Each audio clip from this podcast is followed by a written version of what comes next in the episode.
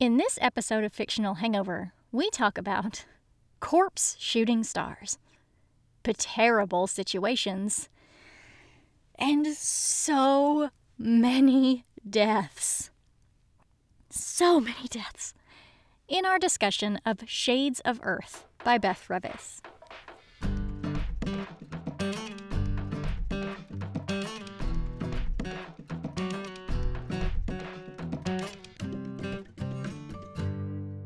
Everybody, welcome to Fictional Hangover, a podcast about young adult and new adult books, series, authors, and voice actors that is full of spoilers.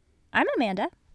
And I'm Claire, and today we're going to discuss Shades of Earth by Beth Revis. Standard disclaimer if you haven't read this book, please remember that Fictional Hangover is all about spoilers. If you haven't read or listened and don't want to be spoiled, stop listening to us and go read or listen to the book. Then come back. If you haven't done this but want to pretend that you have, or if you don't care about spoilers, or if you just like the show so much that you don't care about any of that, then listen up. Yay! it's book three. I know it's the end of the series. Uh, uh, uh, And it comes with a bonus episode. It does, it does. Whoa, whoa, whoa. And that episode is real fun. it's ridiculous and ludicrous and fantastic in every way possible. It's not terrible. Ah. Hmm. Terrible. Inside joke. Listen to the bonus episode. You can be in on it. Is it an inside joke or is it a callback? Because technically, it's a callback for us. It's this wibbly wobbly timey wimey thing again. Indeed, it is. And also, the terribleness came from something that we did last year, so it's all it's all timey wimey. All wibbly wobbly timey wimey. Okay. Speaking of last year, do you have any background information for me? I do. I, that was, I mean, a really great segue. We're so good at segues. so professional. So professional. I I learned, I learned that the, remember remember that live episode we did th- with the girl in the machine, and it was really really great, and that's also by Beth Revis. Remember that? Remember? Remember that? Yes. I learned from an email by Beth Revis that we got personally, the two of us, um, that the collection, the short story collection featuring that story, is getting a new cover and is being released around Christmas time. So mm-hmm. everyone needs to get that because it's in print and it'll be really, really cool. Yes. Yes. So everyone go and get that. Yes. Yes. Should we pause while you pre-order? Yes. That's plenty of time. Okay, it's plenty of time. It's plenty Yeah. time. You can press. You can literally press pause to do that. You can. We'll, We'll let you. multitask. Yeah, yeah. It might not even be available for pre order yet. So, anyway, but as soon as it is, everyone go and pre order it. It's important. Yes.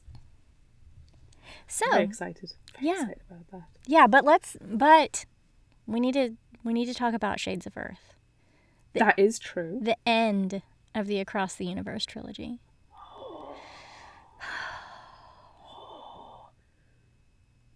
How do you feel? What are your initial thoughts? No words, only sounds. And Uh-huh. an action if you're watching the bonus to your video. Yes. That's better. What you just did is better than the um, facial expressions we were making last time, you know, with the gentle sucking.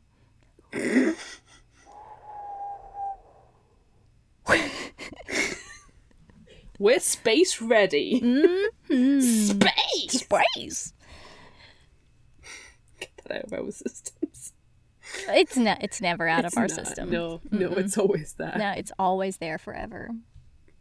Oh, the end of this series, though. You did. I want to say warn, but warns. You know, you preemptively said the last book will blow my little mind. Yeah, I did. Yeah, Yeah, I did. Right. Right? Yeah. Yeah. Yeah. Okay, well, let's talk about it. Okay. Amy and Elder are moments away from hitting the big red button that will take their shuttle down to Centauri Earth. Are we ready for this? Are you ready? Are you ready? No. Are you ready? No. Yes. Do it. Do it. Elder presses the button for automated landing. It's a rough flight down, especially for those who were unable to safely strap in. As they hit the atmosphere, it's like the shuttle is trying to shake them out, and the ground is coming toward them real fast when manual control turns on. Between them, Amy and Elder are able to land in one piece. As they catch their breath, Elder is sure something hit the craft. Ooh, but what? Mysteries and secrets. Something, Ooh. something terrible.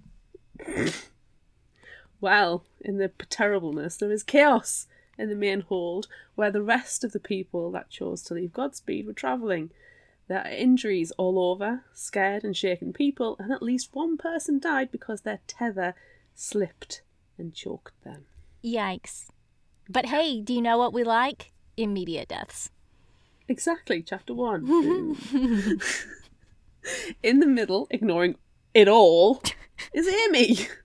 More concerned with unfreezing her parents. More than 100 units are being unfrozen at once. Finally, Amy snaps out of watching her parents slowly defrost, and Kit shows her how to triage the injured. At least they're finally being defrosted, and she doesn't have to keep going there and staring at their naked bodies. Just get this image of, you know, when you use a microwave on defrost mode, which I hate, by the mm-hmm, way. Mm-hmm. And it's just like constantly prodding it to go, oh no, it's a bit cooked at the end. This is not going to be good. Mm. Burnt on the outside and frozen on the inside. yeah, yeah, just just tossed away. It's full of salmonella. Mmm. There's a loud, shrieking cry from outside the shuttle that Elder needs to investigate. No, man, Elder, don't go out there. Don't do that. That's stupid. Don't break the team. Mm. Amy passes him a gun, though begs for him to wait for her father. Elder knows it's his job as leader to his people, so he's got to do it. He's scared, very scared, but overrides the door lock anyway. It's so different outside. The two suns are so bright. There are no walls. He's surrounded by trees, and the air feels different. Then he hears the shrieking cry again, and a monstrous pterodactyl like creature lands close by. Shit. Fuck. It's terrible.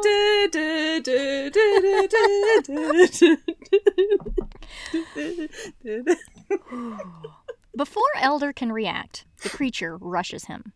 As the creature strikes Elder, a shot whizzes by, scaring it off. It's Amy. Amy is able to get Elder back inside and checks his wounds before she tells everyone that he's okay. That's when Amy hears someone say her name. Her father and mother are behind her. Oh. But you know what? They have mm-hmm. no idea that she's been awake for the past three months. And they have no idea of all the horrors that happened on Godspeed. Oh. oh. Oh, oh, oh. Well, Amy's father's military training kicks in and he starts snapping orders and trying to assess the situation, even though Amy tries to explain and keeps trying to explain, but he ignores her. Ugh. Insert Very- huge eye roll here. Oh my god, this guy. Condescending. He's so condescending. The worst.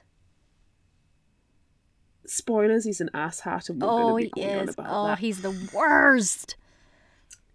So all of this scares the shipborn and it's made worse by his handling of their dead Oh, and what they look, talk, and dress differently. Ooh. When they head to the armory, Amy knows it's going to get worse. Elder steps into the room and Amy introduces him to her father, Colonel Robert Martin. Colonel Martin is skeptical of Elder. I mean, come on, he's just a kid. But he's a kid with all the room codes and demands their respect. Yeah, you of the new do. Elder. Elder lets him and his second arm themselves. Elder. Elder can't see Amy in her father, but he does see similarities to Eldest, which makes him wary because fucking yikes, Eldest. Eldest is not happy. Colonel Martin is also not happy. He says they need one leader between the two peoples and that he should be the one to take command. No, uh uh jerk. Elder rejects this, saying he's willing to work with the colonel for everyone's well being and, you know, support his orders, so long as they are not at the detriment of his own. Elder is so great. The colonel is somewhat condescending toward Elder, which is not surprising to anyone, and he refuses to listen to the situation. And he doesn't even flinch when Elder says that it's been several generations, several centuries since they've had contact with Sol Earth.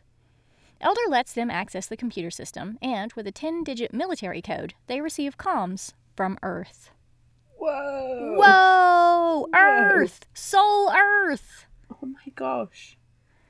Well, the comms tells them that there have been advances in technology since the ship left. There should be a space station in orbit, and when the landing was registered, an automated shuttle with supplies was sent. Wow, that is leaps and bounds in technology. Uh, yeah, since it's taken hundreds and hundreds of years for them to get here, and now you can do everything like that. they don't know that yet. Mm. The voice starts to tell them of the dangers on the planet, but cuts out as the creature attacks again. Colonel Martin and his executive officer Emma to take a small team out to the planet, ostensibly to find a probe to establish communication with Earth, but they might go and shoot some indigenous creatures too. Of course, because why wouldn't you? Elder wants to go, but the Colonel tells him to look after his people. Amy wants to go, but she would get in the way, so she stomps off like a petulant child to hide in a biolab where Orion is slowly defrosting. Oh, Orion.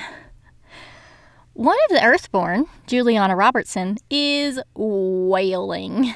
She just found out that her husband was murdered. Remember that? Remember when uh, all those it's people It's an understandable reaction, really. Yeah, it really is. She wants to know which freak did it. And as the shipborn turned to Elder, she misinterprets the look for accusation lunges at him and throws a punch. The situation descends into chaos, and no one is listening to Elder as he stands on a table for attention. Nothing calms down until Colonel Martin comes back. Finally, he wants to talk to Amy. Son of a bitch. Amy tries to explain, but her dad seems a little hostile and accuses her of sounding like them. Oh my god, this is like where the rage really, really sets in. Oh yes. Don't oh, yes. don't us and them them. Mm-mm. Just, you, you feel that that you you know the, your blood boiling right now. Uh huh. It's it's at a simmer. You know. Yeah. Keep it going. Amy tells him the best thing he could do is let everyone go outside and see the planet to give them something to fight for. And he actually listens to this advice. Oh my god. I know. When Amy and Elder get the opportunity to look around with the military guard, Amy is astounded by the beauty of the planet. Elder looks round as if trying to see the walls. At the tree line, Elder points out an animal footprint with what looks like a razor claw. Jesus. Hmm. Unfortunately, it is destroyed by one of the military people before they can report it back to the biologists. Whoops. As they walk back to the shuttle, they notice two black marks on the side of the ship. As they inspect, a young officer, Chris, flirting with Amy, ushers them back inside. It's so awkward, the flirting. Ooh, it is. Ooh, it's so awkward. As the shipborn and the earthborn settle down for the night, the disparity between them becomes more evident. While shipborn sleep against walls or each other, the earthborn have comfortable sleeping bags. Amy's mother, Maria, tells her, with disdain in her voice, that they should have been better prepared. They had centuries to do so.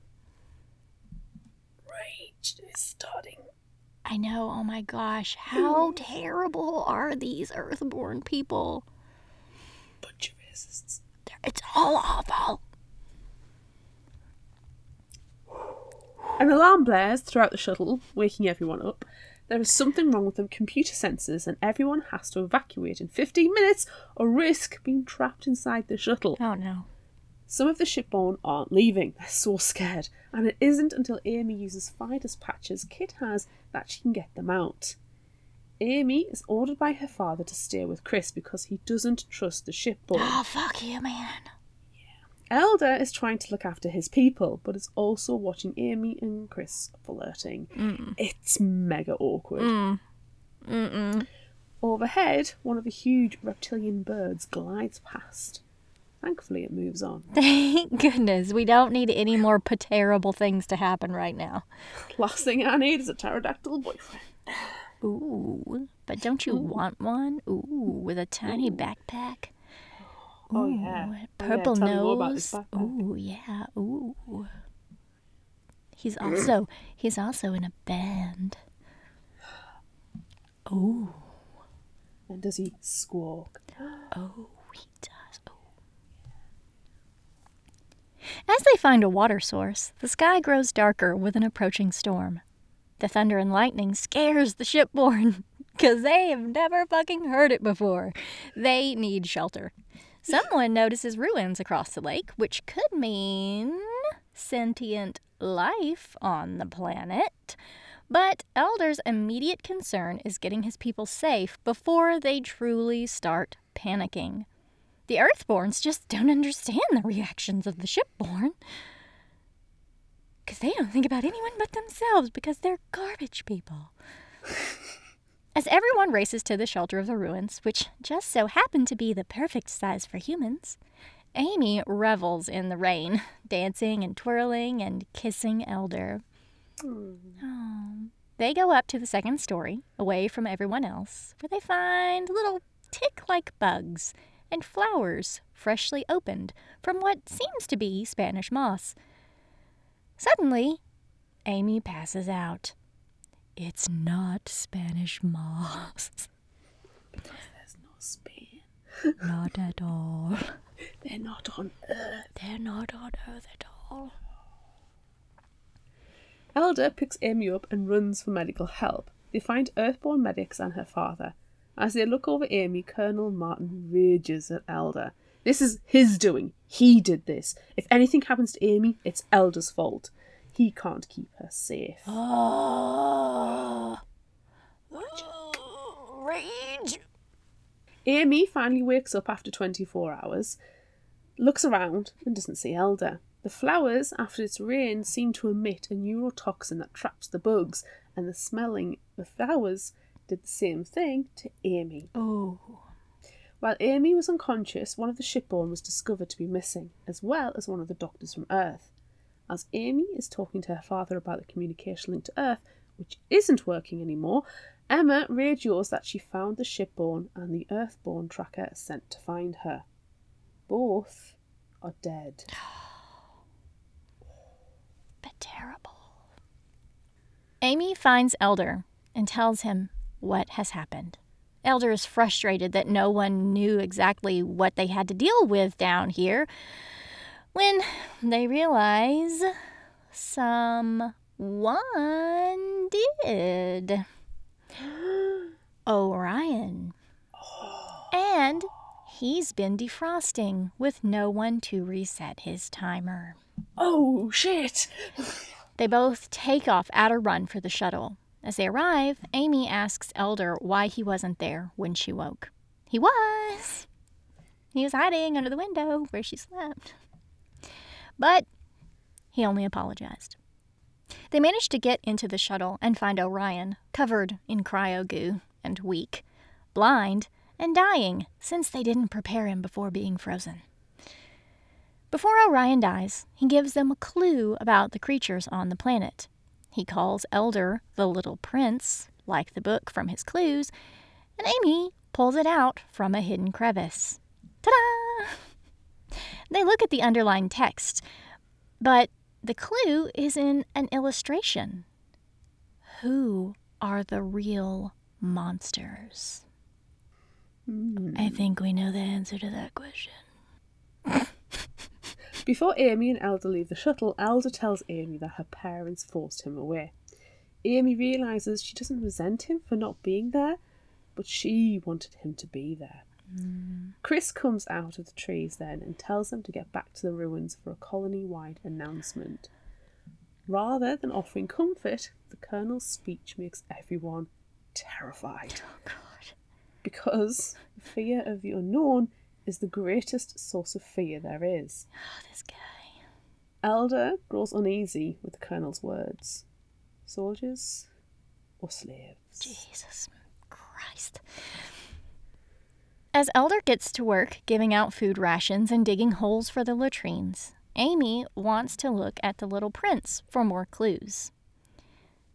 Elder doesn't have time for this, and Amy stomps off. Suddenly, as Elder's pickaxe hits the ground, the ground gives way and they fall into what looks like a man made tunnel. The tunnel walls are smooth. Feeling around the floor, Elder finds something a scale? With the area closed while the military investigates, Elder starts helping to lay the pipe. When he tries to go to the lake, however, one of the colonel's men stops him, saying it's forbidden. What is the colonel trying to hide? Everything, because he's the worst. Amy has been hiding away studying the little prince when her mother asks her to help in the lab. One of the scientists asks about the Phydus pump, but Amy only tells them it distributed bad drugs to the populace before Elder broke it and won't say anything more. Chris is there and staring at the Phydus pump. Later, Amy, with her mother and Chris, go out looking for samples. In the foliage, they hear something a ripping, a slurping sound. Oh. They see the missing doctor and the terror creature eating him. Jesus. The doctor is still alive. Chris and Amy start to shoot. Jeeves. Yikes. Elder is very suspicious and wants to find out what is going on. So he starts investigating the area. He's particularly interested in the ruins, obviously man made, but by who? For whom? Hiking up a trail, Elder can see the expanse of the lake, the fish swimming in it, trying to understand what the colonel is trying to hide. It's then Elder realizes it's not the lake the colonel is hiding, it's what's behind it the probe. The bodies of the doctor and the terror are taken back to the lab, and Amy's mom is preparing to examine and autopsy them. The doctor was alive and still moving while he was being eaten, but didn't react to it at all. Not to the biting, not to the chewing. Oh, how do you not react to that? Hmm. When Mariah pulls the reading from the first test, it shows the doctor was recently injected with Earth made genetic modification. What? Mmm. After curfew that night, Elder sneaks to Amy's tent. He's going to investigate the probe if she wants to come. Heck yeah, she does. the area around the probe is flat and asphalt. There seems to be a compound built over it. There's something metal embedded in the asphalt, markings, and what looks like a structure underneath. It's a runway. And it looks like it was recently used. The hell is going on here? What? Going into the structure, Amy and Elder find a locked door with a thumb scanner. Amy tries it, and it lets her in, registering her as a human. Hmm? What? It just keeps getting worse in the best Pterodactyls way. don't have thumbs. Pterodactyls don't have thumbs. What is going on? Caw-caw. flap at it.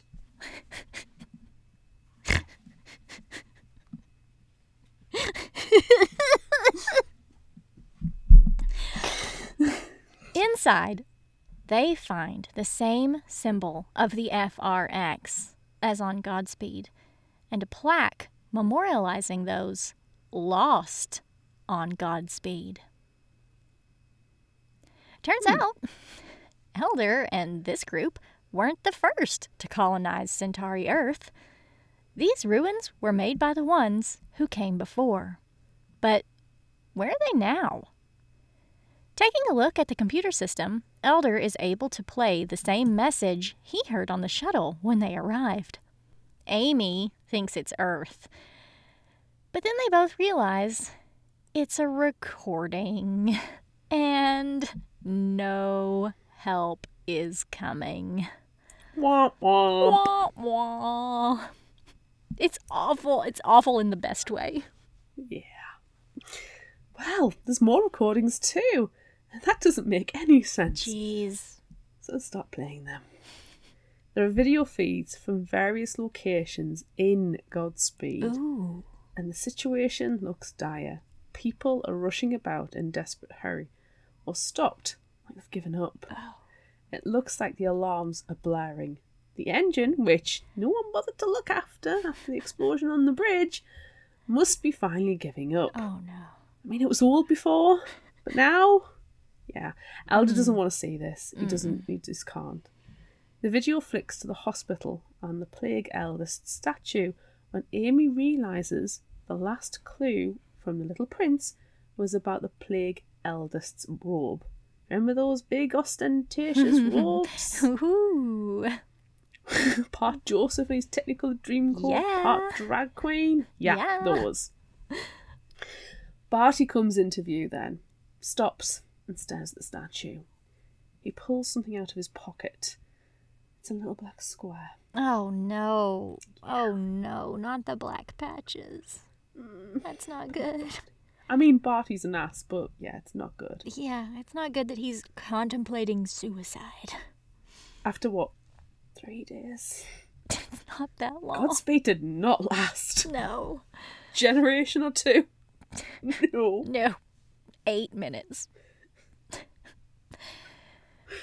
As they're heading back to the colony, Emma watches them, realizes they weren't out snogging, and tries to warn Amy and Elder, but the Colonel comes stomping by. As they head back in, the Colonel's prejudice against the shipborne comes rearing out. Amy confronts him about the choice he gave her, and his explanation is lacking, and his apology is hollow. Amy loves her father, but she's just not sure she can trust him. And hmm. we all agree. Well, the next morning, Amy wakes Elder up in a panic. Kit has gone missing. No, not Kit. While the Colonel is unconcerned, Fucker. Elder is very worried. Within an hour, he has 100 volunteers armed with farm tools and sharpened sticks. The sight worries the Colonel. One of the pregnant shipborne saw Kit during the night and points to the guard who was on duty. It was Chris. And no, he didn't make sure Kit got back to her tent safely.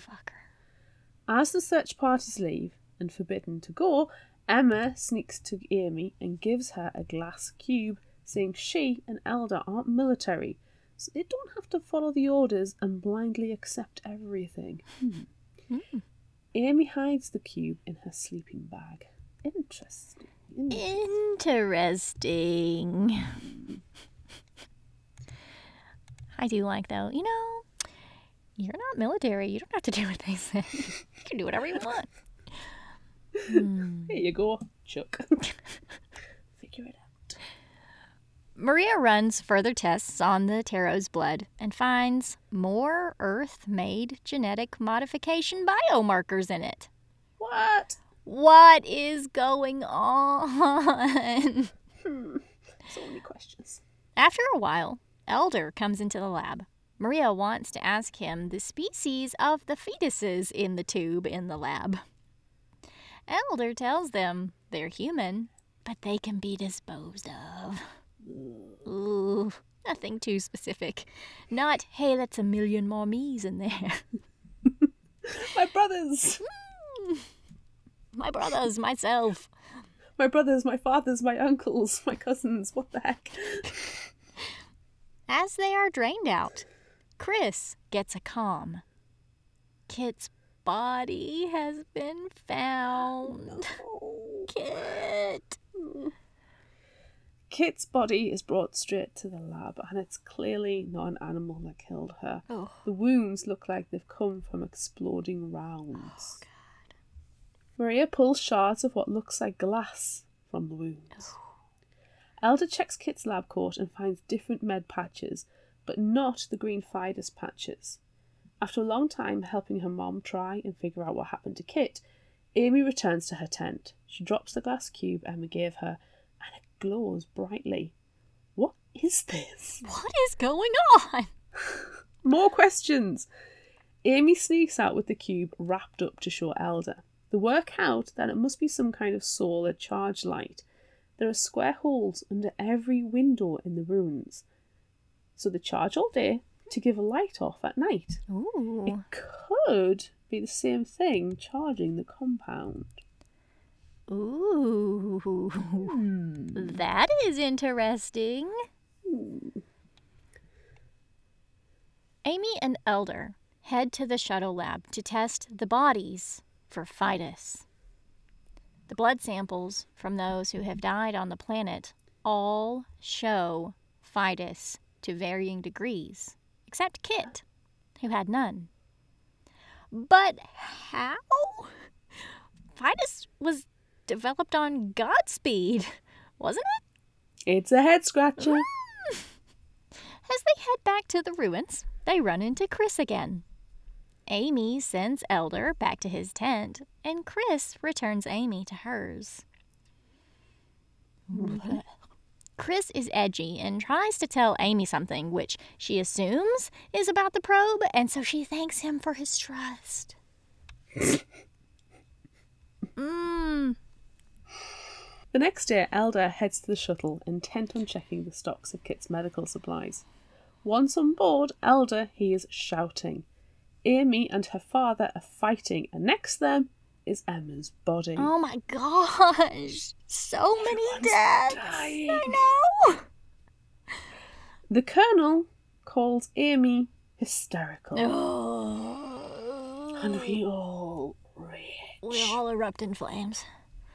And once again, he dismisses her and any explanation or help she may be able to provide. Oh my god. Just listen for once.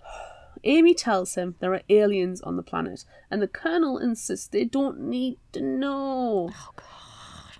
Elder even tells him they know about the biolock at the compound, but still, the Colonel insists he knows nothing. Oh my god. When the Colonel leaves, Elder follows, and resignedly, the Colonel takes him to the compound. Chris is stationed there and gives Elder a weary look as they go inside. Oh man. Inside, the colonel tells Elder what he knows that there was a colony before them who built the ruins and the compound, and that they're all dead. Chris found recordings and shows Elder a video. Glass made on the planet stores solar energy, and these were manufactured and sent back to Earth via a space station in orbit. Chris was able to explain that through tesseracts and wormholes, travel between the planets is much shorter now, and they should be able to receive help. Then they can wage war on the alien presence on the planet. In the lab, test results show Emma had Phydus in her too. What? Where is it coming from? Later in the day, Elder comes to the shuttle and he and Amy talk about what they have found out. Amy has found out that the Terrors have a mix of DNA from Sol Earth, Centauri Earth, and Gen Mod material, while Elder is convinced the Colonel is just like Eldest. Neither are I. Amy insists her father is Pharaoh. I don't She think so, man. of the planet, having fired us, and wishes they'd stayed on Godspeed. Elder's glad they came to the planet, regardless of the lies and secrets and certainties and deaths. So many deaths. So many deaths. So many deaths. The conversation eventually ends with Amy and Elder having sex. What? Fade to black. Ooh. Ooh. Amy ducks out a short time later. It wouldn't do for her parents to know what she's been up to. And she bumps into Chris, who is on guard. Oh my god, he's like a double decker bus. He's everywhere. He's everywhere.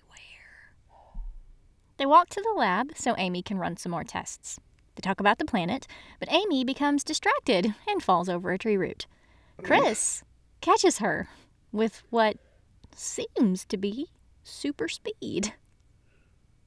Chris then encourages Amy to listen to the planet. And to Amy, it sounds like Earth. Chris obviously reads Amy's signals wrong now and kisses her. Dude.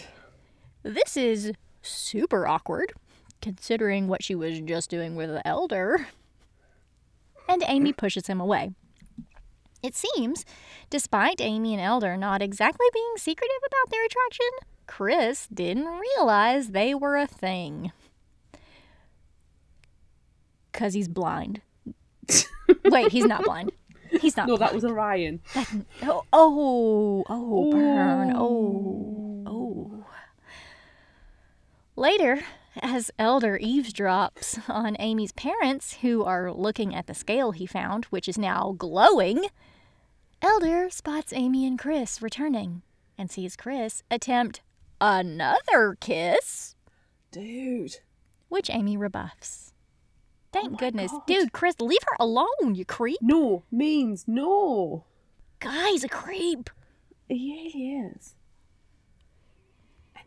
The next morning, as the colony is waking, there is a rumble and an exploding sound. As Elder runs with the colonel and other military personnel, he sees the shuttle ripped to pieces, and with it, the food stores, the embryos of the Earth animals, the lab, and Harley's last painting. Oh no, Harley. His last tie to Godspeed. Oh no, that's heartbreaking. Mm-hmm. He finds a glass orb that looks similar to the cube Amy had. When the colonel shoots it, a two foot crater is left. Elder turns to the colonel and tells him that this proves it's the aliens trying to kill them. At the compound, the colonel explains everything to Elder, Amy, and Maria, and later to all the colonists. They aren't the first colonists to land from Earth. The people who built the ruins and compound were, and they were wiped out by the native population. He's made contact with Earth, and they are sending aid and should reach the space station orbit in five days. Those who are weak, injured, or sick will be sent up to the space station, where there are provisions that will last them until they can return to Earth. He is also being given access to a weapon that will help eradicate the threat. This is all received with some very mixed reactions. Whoa. That's a bombshell and a half. Yeah, it is. It's a glass orb bombshell. It really, it really is. It takes hours and lots of arguments for people to be loaded into the auto shuttle for transport to the space station. With the last two tubes, the colonel turns to his wife and daughter. Elder is standing, still watching Amy. He won't leave, and he doesn't want her to leave. He feels helpless. Amy steps forward, says her goodbyes to her mom, and turns to her dad. And she says she is staying. She isn't going to run. Thank goodness she's finally standing up to him because he's an asshole. The colonel is pissed as he turns to the computer and starts the launch sequence. From inside Maria's box, a red light can be seen flashing, and the people start banging and thrashing inside their boxes. The boxes whoosh open, and Amy breathes in some of the air that was released. everything slows down and she feels numb. Everyone in the boxes is dead. It wasn't oxygen being pumped into them, but a strong concentration of Phydus. And there are nearly 500 more deaths. What's our toll up to now? I've lost count. It's awful. I shouldn't be laughing because that was a dreadful scene. It was more of a hysterical laugh than a funny ha ha laugh. Yeah. In, in fairness. As you can imagine, it was chaos afterwards. Elder is able to use a voice amplifier to get everyone back to the ruins, the only place of potential safety. Amy is starting to come round from the Phydus doors, and she's broken from seeing her mom's death. Mm. As of now, the Colonel's priority is getting the big gun in the space station ready to wipe out the aliens as the colonists wait for Earth's backup. The Colonel turns to Chris and asks him if there is anything else he needs to know. Elder notices this exchange and asks the Colonel if there's anything else he is hiding. The Colonel says Elder knows everything he knows. yeah, right. Yeah, I do not believe that. Not for one, No. even half of one second. He saw his nose grow like Pinocchio.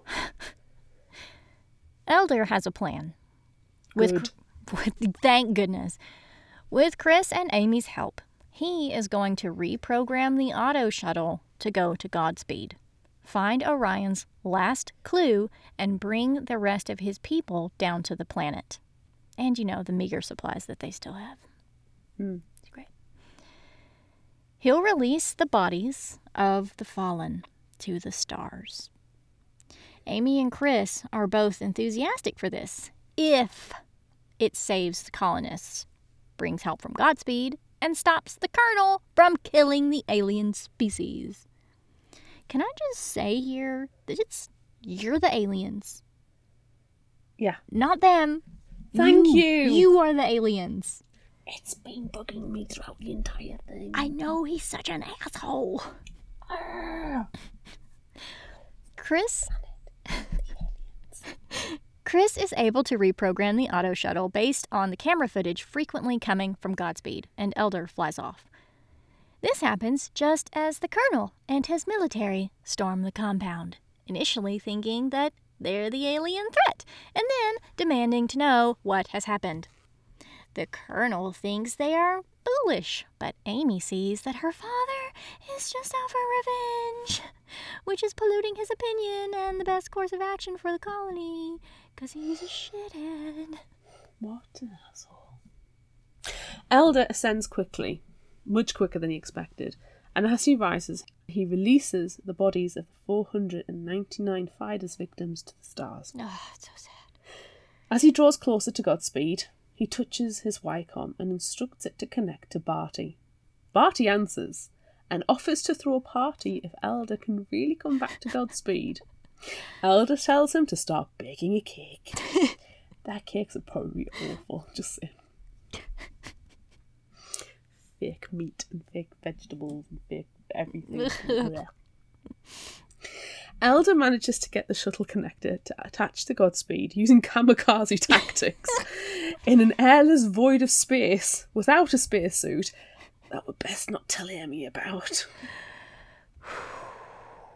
Don't tell her that you're floating around in the void of space again, Elder.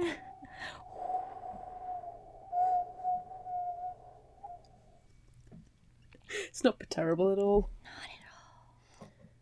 On Centauri Earth, Amy has given her father and Chris the idea of using the purple flowers against the aliens should they attack the colony. Though the Colonel dismisses Amy's suggestions, he actually considers Chris's if they use the flowers' Phydus capabilities as a smoke. So I'm not going to listen to my daughter, who has a brilliant plan, but when Chris says it, it's fine. So not only is he racist, he's misogynistic too. God, he's an asshole.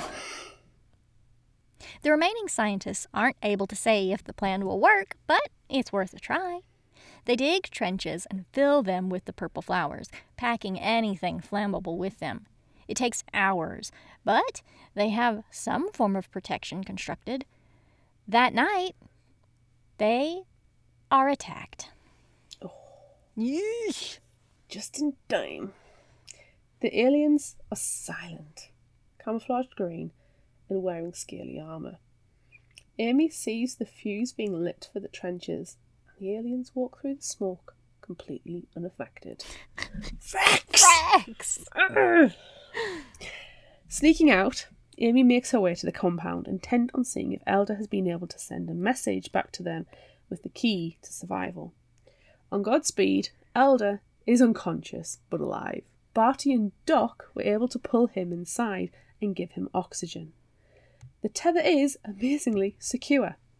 Bartie starts asking a million questions, but Elder doesn't answer them yet, only telling them only telling him that he can bring their people to the planet, but the threat is real and the key to surviving may be in the statue of the plague eldest. Oh my gosh. These clues, mm. man. These clues. They're finally leading to something big. Amy is making her way through the foliage, heading to the compound, when she is grabbed by Chris. Together, they run for it, making it inside as explosions pepper the sky. Chris starts trying to open comms to Godspeed. On Godspeed, Elder and Bartie topple the statue, but they need to break it apart, so they stuff it into a grav tube, send it up, and then turn the tube off. Smash! Inside is a small box. The original copies of recordings by the Plague Eldest. Ooh. Ooh, good stuff. Eventually, Amy and Chris are able to connect to Elder.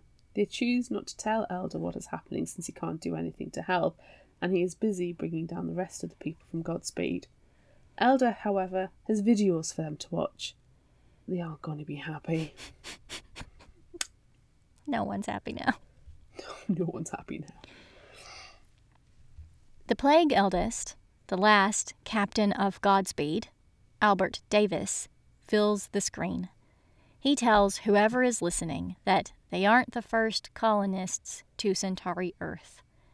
Twenty years before Godspeed was due to land, Earth sent probes and found valuable resources. Then they got impatient and colonized it before they even got there. Now, they don't know what to do with them. The camera cuts to a sharply dressed woman, an FRX representative, who instructs it to be turned off.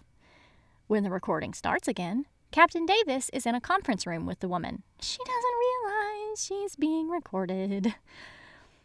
The woman says the original colony was difficult, and they've begun limiting supplies of the solar glass.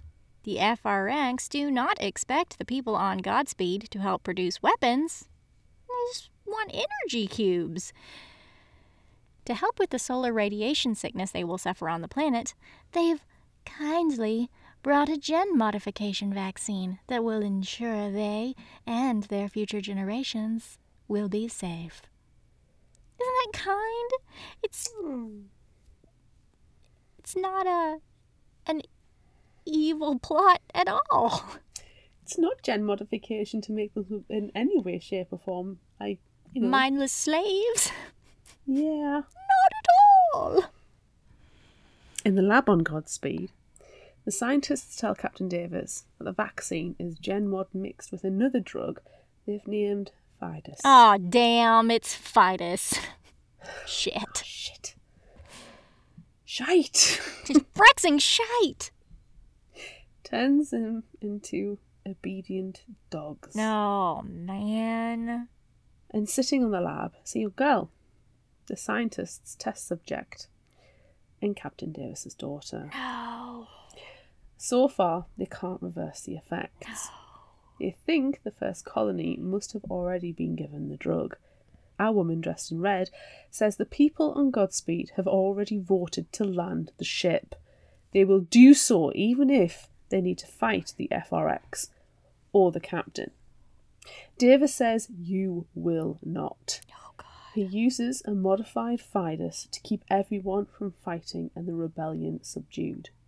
Before the feed cuts out, Captain Davis's daughter fills the screen. She has startling blue eyes and strange irises. Amy has seen those before. On Chris, who has a gun levelled at her head. Ah, shit. shite, Frexing shite. Frexing shite. Back up on Godspeed. Elder and Bartie are helping with the preparations to leave. Elder checks the playback sent to Amy and notices it has stopped. Through the comms, he hears Amy and Chris's voices. Chris has the same strange irises as Captain Davis's daughter because he's a descendant of the first colony. when the colonel came to inspect the probe the first time he left, with nine, he came back with ten. No one questioned it. He explains he has Phydus in his DNA, but his adrenal gland has mutated, so he isn't the mindless slave Earth wanted to make. Others like him mutated in the same way, able to resist Phydus. They call them rogue hybrids. The monsters aren't monsters. They're people, modified to be stronger, faster, and able to see at night. But according to Earth, they don't count as people. Mm. Garbage. The colonel knew Chris wasn't a frozen either. He thought he was a survivor of the original colony, and Chris helped make sure he thought aliens were the real threat. But the colonel is persistent. The weapon on the space station will kill all the mutated humans as it will attack at the genetic level. Amy wants to know why kill them. Good question, Amy. Why? Why do we have to murder them? Why can't we just talk to them like people? Collateral damage. but they're all part of the problem. It's us. Or them. Oh,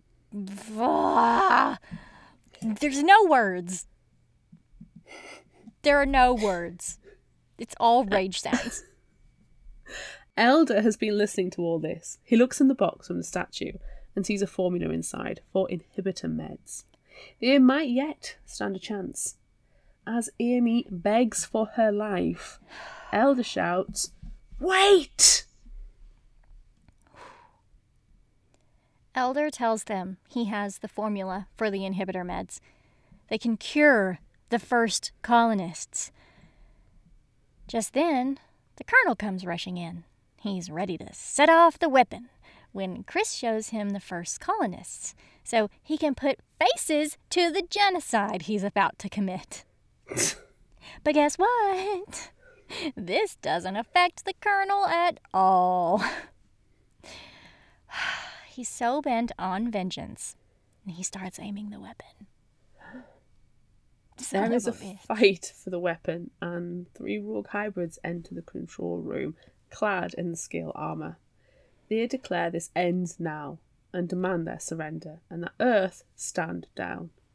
The Colonel sits down, opens comms to Earth, and tells them rogues have taken over and to arm the biological weapon. What an asshole! He's so terrible. He's halfway through giving them his military authorization code when the colonel and rogue leader start scrapping. The voice in the end of the Earth com states it needs the full code before it will eliminate its slave force. Jesus. While the colonel is fighting, the third rogue steps forward, grabs Amy, and injects an icy hot liquid. Oh, no. They have genetically modified her. She is no longer human. Shit. The colonel lunges for Chris, and suddenly a gunshot goes off. Amy's dad falls to the floor in front of her. Yikes, but not at the same time. I mean, it's a weight off. Elder can't reestablish communication. He only knows Amy is in trouble. The people of Godspeed need to leave now. Elder quickly shows Bartie how to operate the shuttle and runs to the emergency pod for one. He'll get to the space station and set off the weapon if it saves Amy. Once inside, he opens comms again and hears Amy and finds out she's been injected and that the colonel is dead. Elder tells them Bartie and the shuttle are coming. They are not to be hurt. He will go to the space station and disable the weapon. They can have the inhibitor formula if they guarantee their safety. The rogue leader demands the space station be destroyed. But Elder doesn't have any weapons. He agrees anyway. What's he gonna do? Amy resists Chris's hold with her new added strength. She can see so much more, hear so much better, smell everything. Elder tells Amy he is going to crash Godspeed into the space station and then, sorry, before cutting the comms. Jesus. Elder goes very slowly and pushes Godspeed forward. As warnings about external damage flash, Elder thinks this is going to get a lot worse and sends a silent goodbye to Amy. No. Elder! He can't be happy. Not happy at all. This time, instead of being angry, we're sad. Yes. Amy runs outside and looks up into the sky. She can see so many more stars now, but there's only one thing she really wants to see. There's a brief flash of light amongst the stars, and then it's gone. Elder is gone. But he's saved them all. Elder. Elder! Wow! Why, Elder? Amy strides toward the rogue leader, Zane. She is not in the mood to take any shite and demands the release of her people first and foremost. They take Amy to the city, and the people are empty shells. Worse than the people on Godspeed. Yikes. Zane suspects the drug was tested on Centauri Earth before being used on Earth itself. They used to have FRX representatives there to supervise. Eventually, they would only visit sporadically, until not at all, and only occasionally give orders via satellite. Everyone is programmed. Everyone is a drone. Unless they've mutated. Oh. Oh, that. Just thinking about those people, they're like.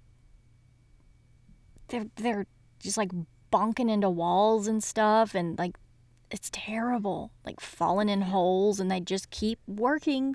They like It's keep making. It's isn't it? creepy. They're like broken robots. Yeah. Amy leads the peace negotiations. She wants everything written down, witnessed, and notarized. She insists that her colony governs themselves, and the first colonists can do the same. Trust is difficult, and people are scared. In Elder's name, people are willing to try. A few days later, Zane has come in one of his big trucks. He wants Amy to witness the first try of the inhibitor. As they head into the lab Zane has set up, Chris leans into Amy and whispers that Bartie still doesn't trust her. He looks at her like she's a freak. Dude, Amy's used to that. She whirls on him, which startles Bartie. Amy tells Chris that she will be accepted again because of who she is, not what she is. Chris, you're an absolute I know. Oh my Jerk. god. In the lab, Zane gives a young man the inhibitor and a glass of water, Bartie and Amy having given them the potential idea of distribution through the water.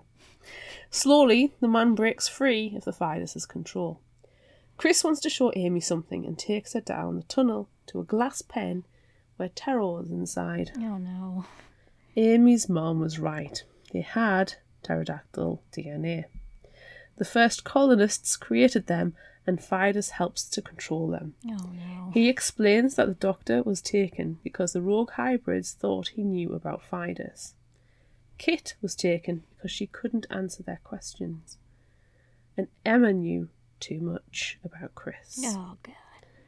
Amy tells him they should have been honest from the start and valued lives more than secrets. Zane comes to Amy. Sol Earth and the FRX are trying to contact them again. Amy answers the comm, angry, and tells them that they have joined forces with the hybrids and have a cure for the vaccine and it's being distributed. When they threaten to send forces, Amy welcomes them, letting them know that they have a decade to create all the weapons they need and will happily blow them out of orbit. This makes Zane howl with laughter and triumph. Amy will never give up her home again. On the computer, Zane points at a blinking light. It's a homing beacon. Amy runs with all her hybrid speed that will allow toward the signal. It must be the escape rocket. When she finds the burnt wreckage, there's no body inside. Oh. But then, from behind, Amy. It's Elder. He got knocked off course when he crashed. He didn't know where he landed and has a broken leg and arm. Oh my god. As they hold each other, Elder tells Amy he will always come back to her. Oh, The end. oh the oh, end. Oh my goodness. So happy that Elder's alive. And that was not a terrible ending at all. It was not a terrible ending at all. I need a moment. Yeah, yeah, me too, me too. I almost had an emotion. I know it's been a while. Whoa. I know. It's that time it's that time of the year. You due one.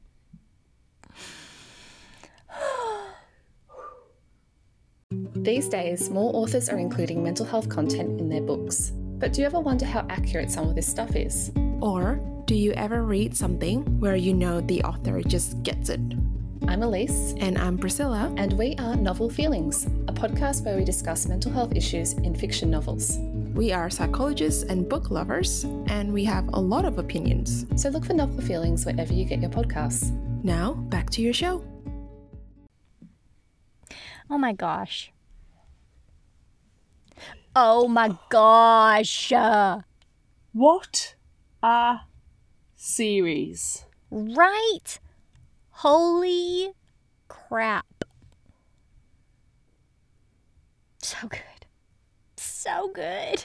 Good sci-fi. Mm.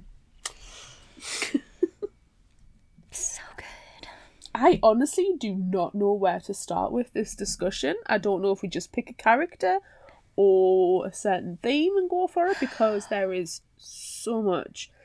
And extra spoilers, we are probably going to be end up linking back to Across the Universe and A Million Suns in this because it's the final in the trilogy. Yeah.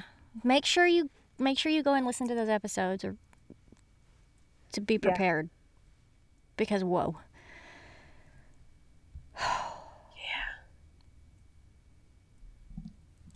Shall Whoa. we get the hate out of the way first? I mean, yeah, there's a lot of hate. There's a lot of hate. How horribly racist are the Earthborns? They're terrible. They're Oh my God. terrible. They're awful. I'm Like ashamed. every single one of them. I, right? It's shameful. You, you kind of think without Elder and his people, without the shipborns, you would never have gotten to Centauri Earth. You would never have been unfrozen. You owe your lives to these people to keep you. You know, yeah, okay, Ryan killed a couple of you, but generally speaking, you have been kept safe by these people. And do you know what really, really got me? Hmm. A lot of them are pregnant ladies. They are going to be at least in the first trimester. Mm-hmm. Um, I don't know how fast their pregnancies may be. It may be different Right. because of the gen mods. But you have pregnant ladies sleeping on metal floors against walls and against each other. You don't even give up your sodding bedroll for these people Well- because you are so selfish and racist. They had centuries to prepare. Oh god, I wanted to slap her mother at that point. I know, and it's bad because I liked her mom. Generally speaking, she was okay. She acted more like the protective helicopter mom, you know, when she's seeing Amy and Elder. Like, I don't approve of this boy. Yeah, but then Not because it's a boy, not because of Right. being a shitborn. right because eh, because and then like later when they're trying to force everyone back to the space station so they can go back to Earth, her mom understands. She's not gonna go. She's not gonna go back. And then she dies, and so does everyone else. That was terrible. Ooh. That was a horrible scene. It was brilliant, but it was horrible. Same with Dr. Gupta's being eaten by the, the Being pterodactyl. slurped up and just perfectly complacent. Mm-hmm. Oh, this, Bloody hell. this is terrible, but that's okay. It was horrific. Horrific. Horrific. I needed to get the pet in there, but it was more than terrible. It was per horrific.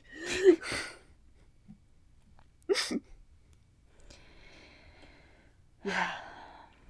But the ultimate hate has to be levelled at the Colonel. The Colonel is awful. Do you know? I'm sure we've said this in the bonus episode. The Colonel's made to be this cuddly figure, Mm-hmm. like a dad. You don't know. I don't remember his name being said at all in books one and book two, but you get this impression that he's just, you know, a caretaker dad. Yes, he's in the military, but you know, he's not a, a military man. Yeah. He's just a dad, and he's gonna look after her and listen to her, and they're going to have, you know, it's going to be everything's going to be better with him there. And then when he wakes up, and he's just awful. Yeah. Doesn't listen to her. Doesn't listen to Elder. Just gets on with how he thinks should things should be. And I get the fact that he is the highest ranking military officer there, but also to be a leader, you need to listen to your people and you need to learn and you need to communicate. I want to ask you a question about that. Hmm. You know how Orion was killing all the all the military people because he knew that you know they were just going to use all the shipborns as slaves when they landed on the planet. Yeah. Do you think if any of those other higher ranking people were still alive, the same stuff would have happened on the planet? Yes. You do? Yeah. Because was it two or three people were killed ahead of the colonel? Yeah, he was like like sixth in line or something. Something like that. And I kind of think he would he he he followed the mission. And if he wasn't as high ranking as the other uh, the other senior officers would have been, why wouldn't they have followed the mission? Why would they be any different to him and listen to Amy? In fact, it's probably worse that he doesn't listen to him because it's his own daughter Yeah. who's saying, I've been with these people for three months. I can help you. I need to explain a few things that's gone on so you can understand the situation better Yeah. you know they're not going they're going to see the silly little girl i mean he sees a silly little girl but he sees his silly little girl as, as his daughter they're just going to see somebody to be gotten rid of and say martin get rid of your child she's getting in the way Yeah, but at the same time, I mean, it's his daughter. He wants to protect her, so he wants to do what he thinks he needs to do to keep her safe. So maybe it would have been different if it was someone else, and she could actually say, "Hey, I've been here. You need to listen to what I'm saying." And so maybe they might have listened. It's or hard it to could have say. been a lot worse. Could have been because could have been way worse. he he kind of like you know when they distributed the labour, they tried to go with people's skills, used Kit's knowledge of everybody to go with the skills. Mm-hmm. Who's to say the other didn't? You know, wouldn't That's have. true. It's like there's a, a tool, go and use it. Yeah. Do you know what's do you know what's something else that's interesting to think about? Remember when Amy was first unfrozen and everyone was like, "Oh my god, she's a freak, oh, freak," and they were like super racist against her. And now it's just completely the other way around. Yeah, All the ship, all the shipborns are the, like, they just want to survive, and the Earthborns are like, "Oh, freaks, weirdos." yeah, The lesson here basically is that everyone is terrible, except for Elder. everyone is terrible, and Everyone is um, terrible. Excuse me, Everyone is terrible. terrible, yes, but also, why treat anybody differently? What What's the point? How does that serve you? It doesn't. No. So stop it. Stop it. Stop being garbage. Stop being garbage people. Yeah. It just every time the Colonel was on, I just got more and more infuriated. I know. And every time we got those little pieces of information coming out about the terrible situation, I got more and more angry. And it's like, yeah, the ruins are perfect size for humans because they were built by people. Yes. There's a freaking tarmac compound with a thumb pad that says human because it was built by people. Bu- Built by people who want to take over a planet that doesn't belong to them. Oh, and stop calling native populations aliens because you're the freaking aliens. You're the invading force. Ugh. So shut up. Fuck off. Agreed. Agreed. Rage. But it's like rage in the best way. Oh god, yeah. Oh yeah, because that rage is satisfied. It's fed and fed and fed until it's this fiery inferno, and then at the end it can explode, Yes. and then you kind of go, ah, I feel better for that because the colonel is dead on the floor Yes. and the bioweapon has been destroyed. And Amy is essentially a superhero now. Yay. Do you know the um, Captain Davis's daughter Yeah. on the video feed? I got major Japanese horror movie vibes from that. You know, she's just sitting there.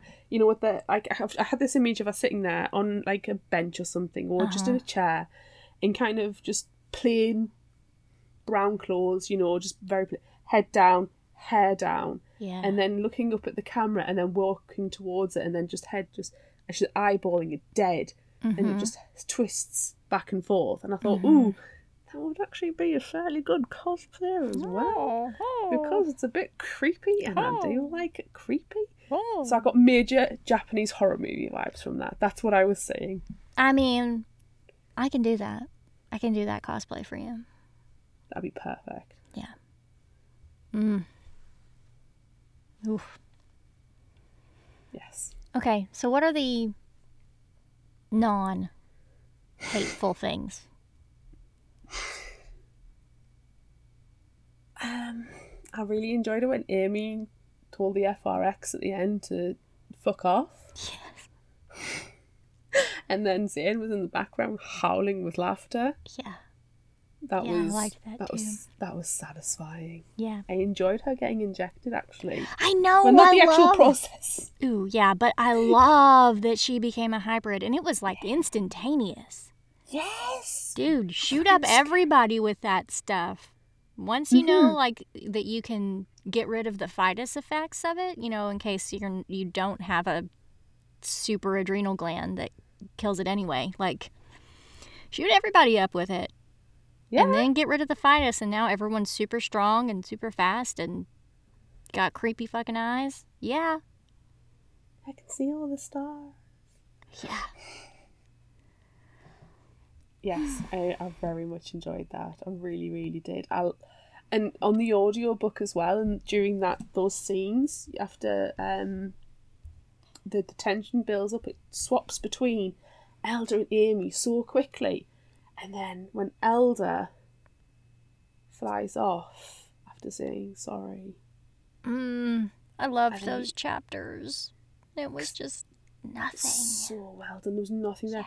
It just did Elder's the, the person who's narrating Elder's voice, and I'm sorry I can't remember the, the narrator's name, and he just said a chapter seventy, and then it would bring Amy's voice and be chapter seventy one, and then it would actually have the story, and it's like, Yeah. oh my god, Yeah, I know that we uh we recorded our bonus episode that's, you know, released the same week. We actually did it last week and I I feel like I gushed about that scene to Beth Revis. Or I mean not that scene like those last chapters. I feel like I just gushed cuz it was so well done. it was brilliant, so good. well worth a listen to, So very good. well worth a listen so to. good. I can't believe she hasn't listened to her own stories. Yeah, They were good. Yeah. Were good audiobooks. They are. They are. They're very good examples of audiobooks. What did you think about Bartie and the rest of the Godspeed people coming down to the planet finally? I mean, dude, it's either that or commit suicide. So I'm glad that they decided to come and didn't kill themselves. I personally would have been a little wary getting on, you know, the murder ship. Well, I don't think he told them that it's the murder ship. Right. That's a, right. that's a salient piece of information I would probably miss out. Hey, you know, uh, I people, just dumped 499 bodies. they literally stars. just died from poison. Yeah, in, in these boxes, you know, the, the, Right here. still be warm. Do you- them. Do you know what though? There's a lot of bodies floating around in in Oh space right now. God, they've just cluttered that entire orbit, They haven't have. they? They have. It's going to be a glorious shooting stars is, later that night. That is what I was just gonna say. It's gonna be beautiful later. All almost 500 of them sparkling peop- through the sky. They're going to be all these like families and couples and stuff reunited, and they're going to be standing there. going, "That's so beautiful," and then this gorgeous Hmm.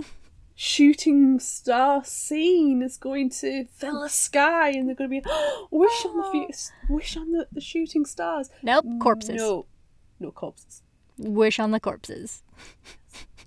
That one right there. That was your friend. Oh, That one right there. They were an asshole, absolute racist. it's fine. It's fine. What what wish would you make on a shooting corpse?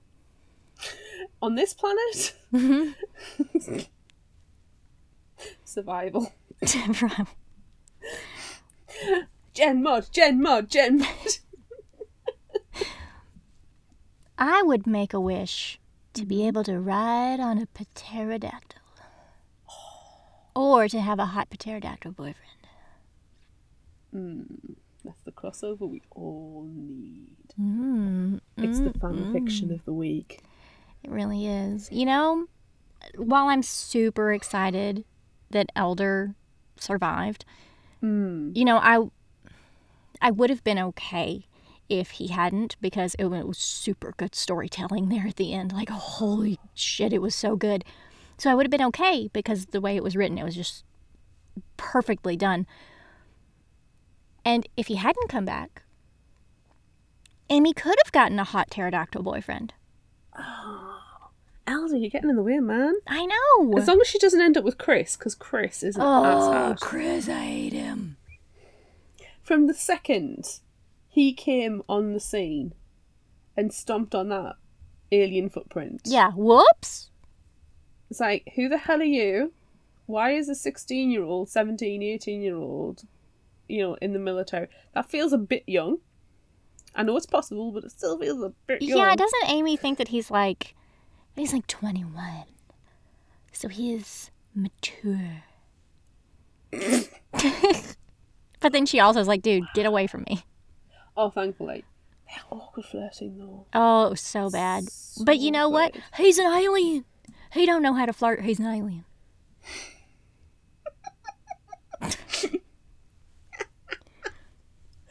I, I, don't understand how Norby was like, who are you? Yeah, where did you come from? Like, we thought Amy was, you know, the only young person frozen yeah. and who came with us. Who are you? Uh-huh. Because you're also a young person. Yeah. Nobody questions it. No, nobody at all.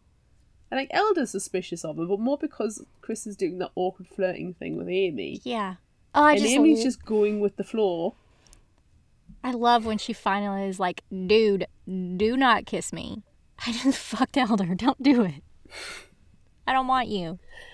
I just fucked Elder, and I haven't had a shower yet. Mmm. Do you know what's curious about that? Mm, birth control? Birth control. Now she's going to have like a double hybrid baby. Because she was injected. Oh, Mmm. interesting.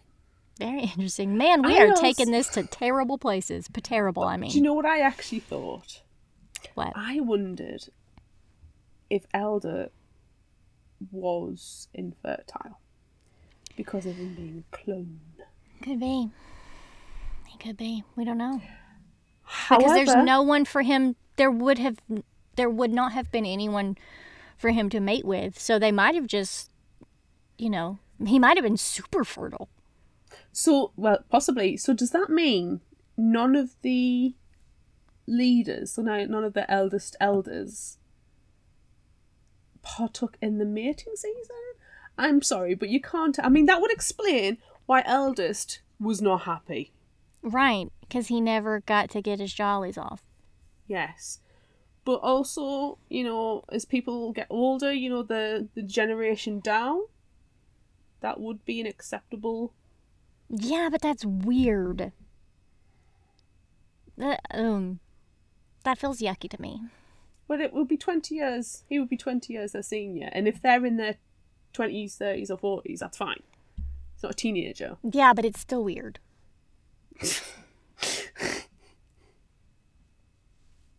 fine, but I don't like it. Well, I think, to be honest, we're having this debate and it is sort of moot given something Beth Revis says in the bonus episode, which I'm not going to tell you. You have to go and listen to the bonus episode. Yes, everyone, make sure you go and listen to the bonus episode. It's really important. Ha! It's really important. Okay. What else? I need to ask you your opinions on Orion's death. Oh my gosh, he just melted into a like a goo. Oh, it was terrible. Oh, he's terrible. I was really sad when he melted.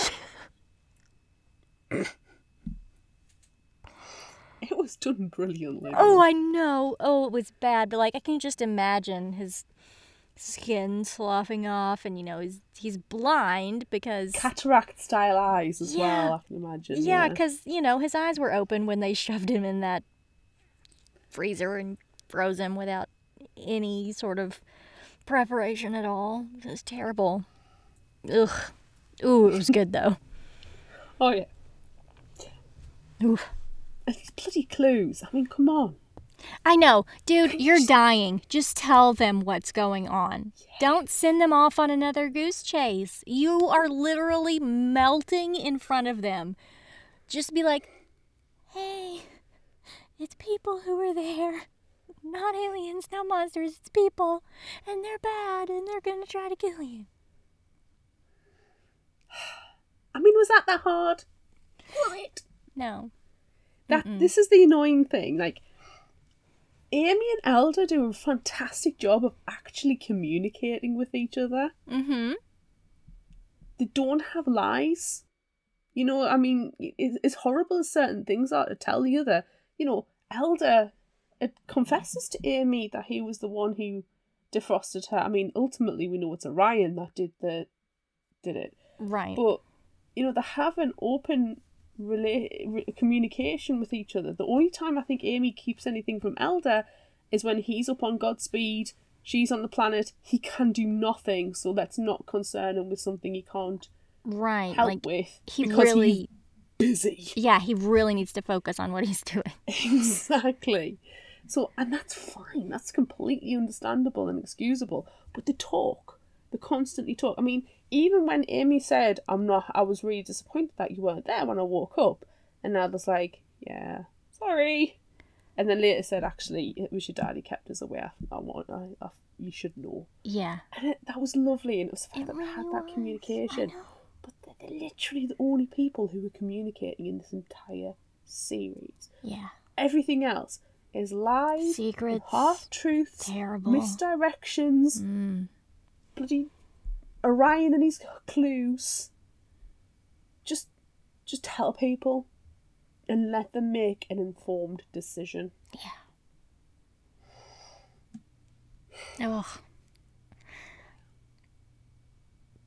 Do you know what? You know how earlier we were talking about how we really liked when Elder's chapters didn't exist because mm-hmm. we thought he was exploded. I really liked the scene of him getting to Godspeed, and he's there, and he's like, "Okay, I can just see him." He's like, "I was there, went out in space before, had a spacesuit, but couldn't breathe. I can do it again. I can do it again." He's like, "How long can I hold my breath?" And then he press like, "Ah, shit, twenty seconds. How long can I hold my breath? Try again. Oh, fuck, thirty seconds. Okay, I can do it. I can do it. I can do it." Like, oh man, so bad. And then, you know what? It takes longer than thirty seconds. And Bartie was like, "Well." You said wait 30 seconds before I opened the door and then nothing happened, so I waited a few more seconds and then opened the door anyway because yikes. Thank you, Bartie. Thanks, Bartie. we ha- we kind of hate your guts out, but thanks. Thanks for opening that door. and while you were unconscious, I shoved a cake on your face. Ooh, yeah. Welcome back, Elder. Hi. Glad glad you're here. to to all credit to Barry the one in the third one, he wasn't the asshole he was in the second No. one. He listened, he followed, he made recommendations. It was fine. Yeah. So I'm okay with that. Still got his milkshake though. I would still I would still have the Bartie's rebellion. Yes. Gosh, yes. Yeah. Hells yes. I really fancy a proper milkshake. It's been so long since I've had Mm. a proper milkshake. Yeah.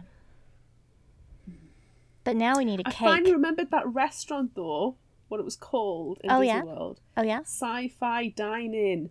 Oh, that's that's practically Bartie's rebellion it's perfect. restaurant. It's it's designed like a drive-in movie theater.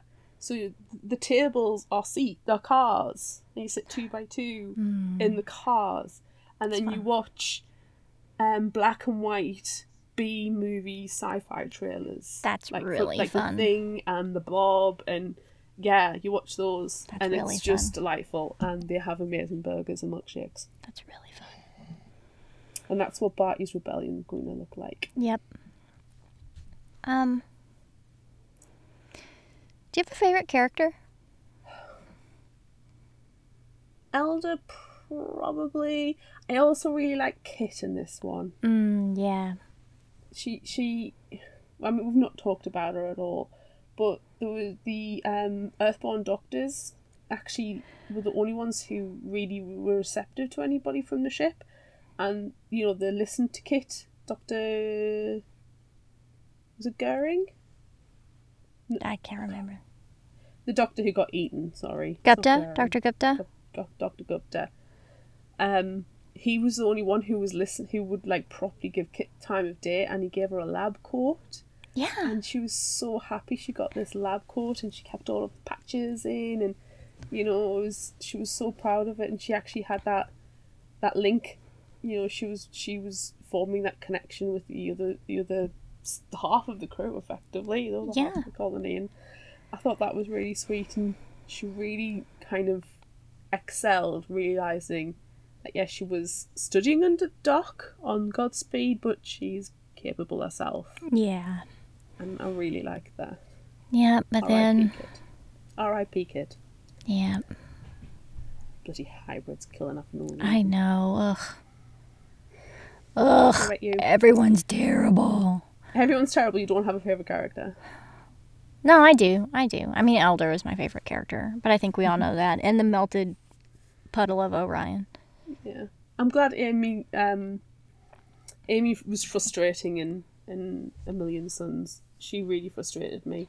But she's redeemed herself. Oh, in yeah. Shades of Earth. Yeah, Very it's- much so. And then she becomes a superhuman.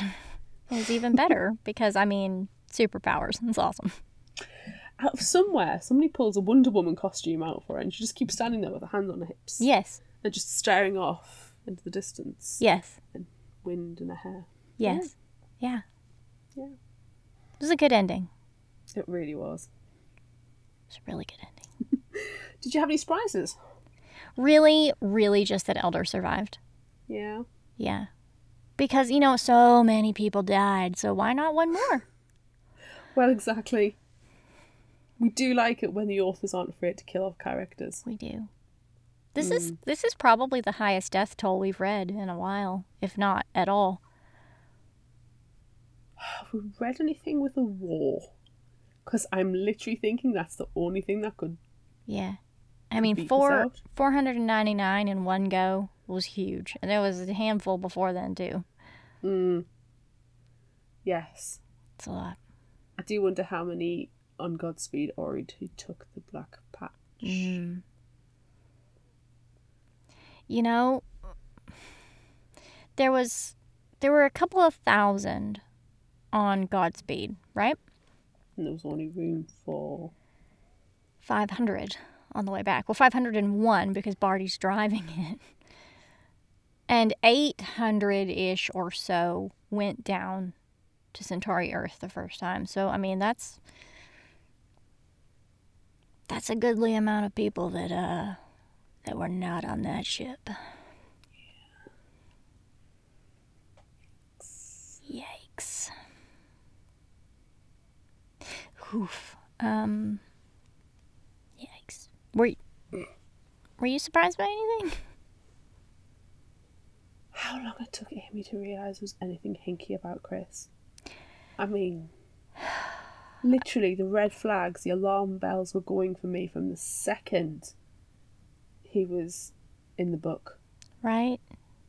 Like, hello. Took forever. Yeah. That's pretty much it. Hate that guy. I'm not though. that surprised that it turns out Dad was an asshat. Mm, no. He's like the worst kind of military people. Yeah. All of these military people are the worst kind of military people, though. The only redeemable one was probably Emma because she tried to point them in the right direction. Yeah, and she's like, hey, you don't have to listen. You don't have to listen to this. Go on. Take this cube. She but tried. also, it's a solar battery made of glass, and the first colonists are here, and they've been enslaved. Here's some proof. Yeah. Go and read The Little Prince. Wait, no, that's not right. She didn't say that. She might as well have. That's true. She just lobbed this glass cube at him Yeah. and went, Don't listen to the military! There you go. God damn it. Hmm. Is it time? It is time. Is it time? Is It's it time? time. Is it time? Is it time? Is it It's- time? It's time. Would you rather? Do you know what those pew pew sounds are this time? Corpse stars. Yes. Shooting corpses. Yes. Shooting Excuse corpses me. or corpse stars? Maybe that should be a would you rather. Let's add in another one. Would you rather be a shooting corpse or a corpse star? It's the same thing and you're dead. What's what are the real questions that we have? I have? no idea Not anymore. the fake one. Not the fake one. Oh. we asked on social media Would you rather go down to Centauri Earth, even though there are monsters there that all the military weapons you possess aren't powerful enough to kill, or stay on Godspeed, even though most of the ship is destroyed, food supplies are low, and quality of life is poor? Would you rather stay or would you rather go? Do. Ah, I'll stop singing now. On Facebook, 40% are going to Centauri Earth and 60% are staying on Godspeed. On Instagram, it was 52% to go and 48% to stay. On Twitter, 76% to go and 24% to stay. And on TikTok, 80% to go and 20% to stay. Ooh. Yeah. Yeah, And we have lots of comments. we do. Brie Tart on Instagram says, I'm going. Odds of survival on the foreign planet are slightly higher. You have a whole globe to run and hide from monsters, but a spaceship only has so many places to do that when the crew inevitably resorts to cannibalism once supplies run out. I'm glad our first comment goes straight to cannibalism. I know, it's perfect. Perfect. Oh, a Tart. So good. Everything about Tart is awesome. Yes, go and check out her fan art on our social medias. Oh, yeah, she It's drew us. We're so cute. I'm still. I just keep looking at it and smiling. I know, it's wonderful. okay. Constance Stitman on Instagram said, I'm not going to sing the Teen Titans song. I'm not going to do it. When there's trouble, you know who to call. Teen Titans. From their tower, they can see it all. Teen Titans. When there's evil on the attack, you can rest knowing they've got your back. Because when the world needs heroes on patrol, Teen Titans go. Did she put the whole thing in there just to say the word go? I think I think that she did. I think that she did. But you know what's even better? There's another one. Is her other comment, her other comment on Facebook. This one I will sing. It's a whole new world we live in. It's a whole new way to see. Doodle-doo-doodle-doo. It's a whole new place with a brand new, With a brand new attitude, but you still, still gotta, gotta catch them 'em all. Be the And be best, the best that you can be. The Johto song is my jam. I know Pokemon all the words to this one. Oh, I know it's so good. I put it on and have a kitchen dance party all the time. I love all the songs from Pokemon. It's just amazing. Whenever I'm feeling really crappy, I put the Pokemon album on. Yep. Yep. Oh, Thanks, Constance, That's thanks just for that. me up. Yeah. Very good. God, neither of us can sing, and we just love that one. I know, it's really good. Quite good. happily go back and do that one again. Anywho, L20 Kev on Instagram says, Hmm, the shortage of food on the ship could be a problem, and unfortunately, humans don't do well coprophagia. So pick the Earth, and this is why, and also how I see my life played out, beginning to end, from once I land on the planet. I'd first look for some twin shackles to kill all of the monsters, and then I'd look for a job at a Victorian museum. I'd meet a love interest that also works there that I can take on a first date to a wind farm. God, this is If I got bored, answer. I'd just magic myself into a medieval vampire so I can go back to school. But I get bullied and end up peeing my pants in front of my friend, who happens to be wearing a human skin suit. The only solution out of it would be to join the local vampire cult, just so I could burn it down and have finally accomplished my true desire to be a vampire vampire hunter. I'm pretty sure that sums up every Scene. episode of fictional hangover that has ever existed. Yeah, yeah, pretty much. all and we up do one. know that L20 Kev loves a callback and fecal matter. I know. I was gonna say, like, do we all? Does everyone know what coprophagia is?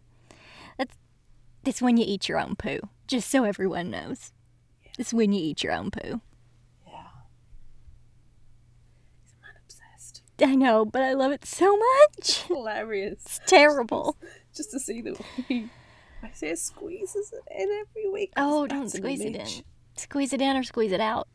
Both.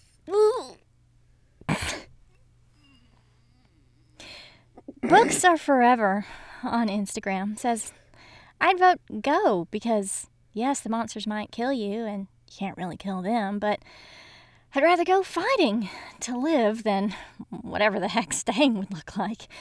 Plus, it will be a wonderful adventure, and you only have to outrun everyone else that you don't like If the monsters do come. Good answer. I'm not going to the same planet as books are forever because I'd be the first one. You'd, you'd be sacrificed. monsters. You'd be sacrificed. Yes, because I'd be, oh, I've got to run. Oh. Colin on Facebook says, I'd have to steer on board. At least there's a chance of getting somewhere a bit more cosmically groovy than the Bitey Beastie planet. Oh, Bitey Beastie Planet. Yeah. Pointy teeth. Mm. What about TikTok? There are some good ones on TikTok. I'm really glad that TikTok, for whatever reason, didn't um, censor this question like they apparently censored our last question. So we actually like Frackin' shite. I know, Frexing Shite. We actually have responses this time. Um, Smoke and Ash LC said, "I'm a tame a kaiju and ride it like a pony." That might be my favourite comment ever. I know it's really good, especially because it's spelled that way. I'm a, I'm a kaiju. I ride it like a pony. It's really good. Damn, that's a t-shirt. Yes. But it's a giant pterodactyl. Pterodactyl. Yes, it has to be a pterodactyl. Yeah. the point otherwise? Yeah. Yeah. Okay. At Dakota P1228 says, I've watched enough Survivor Man with my husband to maybe know how to survive on this new planet. I have to at least try. Do you know how you can try? Dakota P. One two two eight. Tame a kaiju.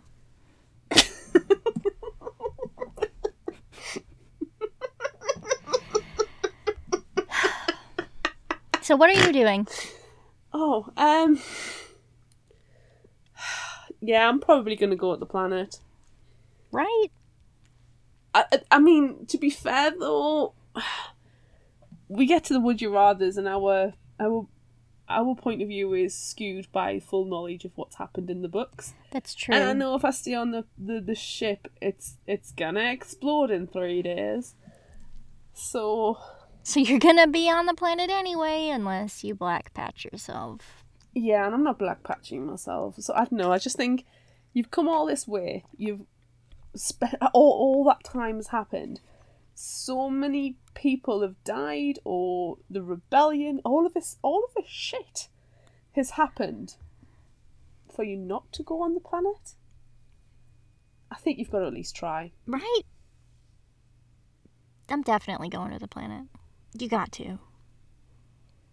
You gotta do it. And if you get eaten by a pterodactyl, then it's the circle of life. It's true. But like, what if you what if you go to the planet and then you can have a hot pterodactyl boyfriend maybe? Well, exactly. If that's a if that's a possibility, and we didn't actually state that wasn't a possibility in the Would You Rather, Right. why wouldn't you have a hot pterodactyl boyfriend? Why wouldn't you? Tiny backpack. Why wouldn't you? Exactly. You should. Everyone go and listen to the hot pterodactyl boyfriend episode. It was a while ago, but you can find it. Go It was go. August last year. It. was. It was. It was your birthday episode. It was my birthday episode. I think it was. It's like episode ninety eight or ninety nine because we had the live. We did have the live after. shortly after that. Hmm. Everyone go listen to Hot Pterodactyl Boyfriend. Yes. and you can see us with our purple noses. Yes, our purple noses. Also, we had birthday hats on, I think. We definitely did, and there was a cake. There was like we had cupcakes. Mm-hmm. Okay. Next question. Would you rather keep orbiting a planet, but you need to drug your people into submission, or make landfall and risk enslavement? Oh shit! These aren't good options. Would you like terrible option one or terrible option two? Hmm. Hmm. Make landfall and risk enslavement. Right? You've got numbers on your side. You've got your cognitive ability on your side. if you are Captain Davis, you make preparations before you go down. You know, if you can, in some way, shape, or form, access the armory Mm-hmm. that's already on Godspeed, or make weapons in some way, shape, or form, you know, who doesn't love a homemade Molotov cocktail? Do it. Do Yeah. that. Look, it's it's just like you said a minute ago. Knowing what we know after the fact. Like I wouldn't a bunch of bad shit happened on Godspeed. A bunch. So I would definitely I would definitely try to risk the landfall. Cuz so much bad stuff happened. I would say probably though, you know, if we're thinking if we're thinking of like as the plague eldest in our mm. Technicolor Dreamcoat, you know, I might, if I believed that Godspeed could last, which at the time they did, you know, it it can last almost indefinitely. I might have stayed because he's making that decision to keep his people safe. And you know, it's just like Elder closing the blast doors. You know, you're probably going to keep more people alive. What about? I don't want to do an option C, but the other option for me would be stay orbiting the planet, get yourself in a good prepared situation. Yes, everybody's already voted to landfall, but who's to say you have to landfall right now? Yeah, can we and if prepare? you tell exactly tell people the situation don't hide it from them but this is going a little bit further into this what i was thinking about as the captain davis videos were being played what's the difference in the frx enslaving people for labour to captain davis enslaving people's minds to keep them on the ship yeah, it's not good. regardless the free will is being taken away Yeah, there are be it's different it's a different form of enslavement it seems like to me yeah. But And not every t- not everyone was fightist. no but also if you are going to take the time to change the Phydus drug to work for your purposes then why wouldn't you take the time to change the Phydus drug to you know they had the inhibitor they knew how mm-hmm. to get rid of it so why wouldn't you brew that and use that straight away? Or you know use the Phydus as your own biological weapon. Yeah, I'm just saying there's multiple options, but if I've given those two, I'm going to risk the enslavement, but I'm going to risk the enslavement with a little bit of preparation and get that person who's in red on board and Yeah. basically get them to try and help me to to prepare the people and say, yeah, we'll do it, Yeah. we'll do it, but we need to do this first. right. Yeah, yeah. I mean, uh, obviously we have to pick option C there. Yeah. Yeah. Okay. Okay. Question three. Would you rather be a first colonist, a or an earthborn? Out of how frexing shitey all of these people are, the shipborns are the least terrible, but terrible. So I'm going to be a shipborn. Because the first colonists, I mean, they're they're enslaved, and it's terrible, but terrible. And the Earthborns, we know are terrible. Mm-hmm. So I'm be Yeah, I'm with you. I'm with you. especially if I get a Technicolor Dreamcoat. Fabulous, darling. Would you rather kill all the inhabitants on the planet that you've landed on and claim it as your own, or try for a peaceful cohabitation, even when some of the beings there try to kill you? I'm not really one for committing genocide. Genocide! genocide! Ooh. No, I'm not really one for committing genocide. So I'm gonna, I'm gonna try and go for peaceful cohabitation, even when some of them are trying to kill me. Right? There's a very good chance some of my population are trying to kill them. Yeah. So it's just fairness, really. Just you can never pick genocide. No, no. Genocide genocide's not really an option. No. I feel like even though we have one more question left, I want to go ahead and direct people to the bonus episode because since we did we did this out of order, we changed up everything and we talked to Beth Revis out of order. Normally we save our author chats for after we record all three of our or all of our episodes based on their their books. But this time we did it differently. And instead of asking Beth all of these questions and including her responses in our in our episode like we normally do, we asked her five questions from all of our episodes. And this one oh, went genius. awry. so everyone That make sure just- that is so diplomatic. everyone make sure you check out the bonus episode. It's really really important. it went awry, but not in a terrible way. Okay. What's our last question? Would you rather take hybrid gen mod with the potential Phydus effects or not and stay basic? Are you being a potential superhero or a basic bitch? I mean, you have to be a superhero, right? If you have an Yes! option to be a superhero, you have to be a superhero. This is- question is ridiculous. We specialize in the ridiculous. We do. We really do. I'm pretty sure, like, every single question we asked this time, we answered the same way every single time. but you know what? We can ask our extra one. We can ask our bonus one. Would you rather be a, what, a shooting corpse or a corpse star? Which one are you, which one do you pick? Corpse star sounds glamorous. It does. It sounds almost like a superhero name. It does. And can I have the the Technicolor Dreamcoat drag queen robes that Eldest wears as well? Even though it doesn't make him very happy, it'll make me very happy.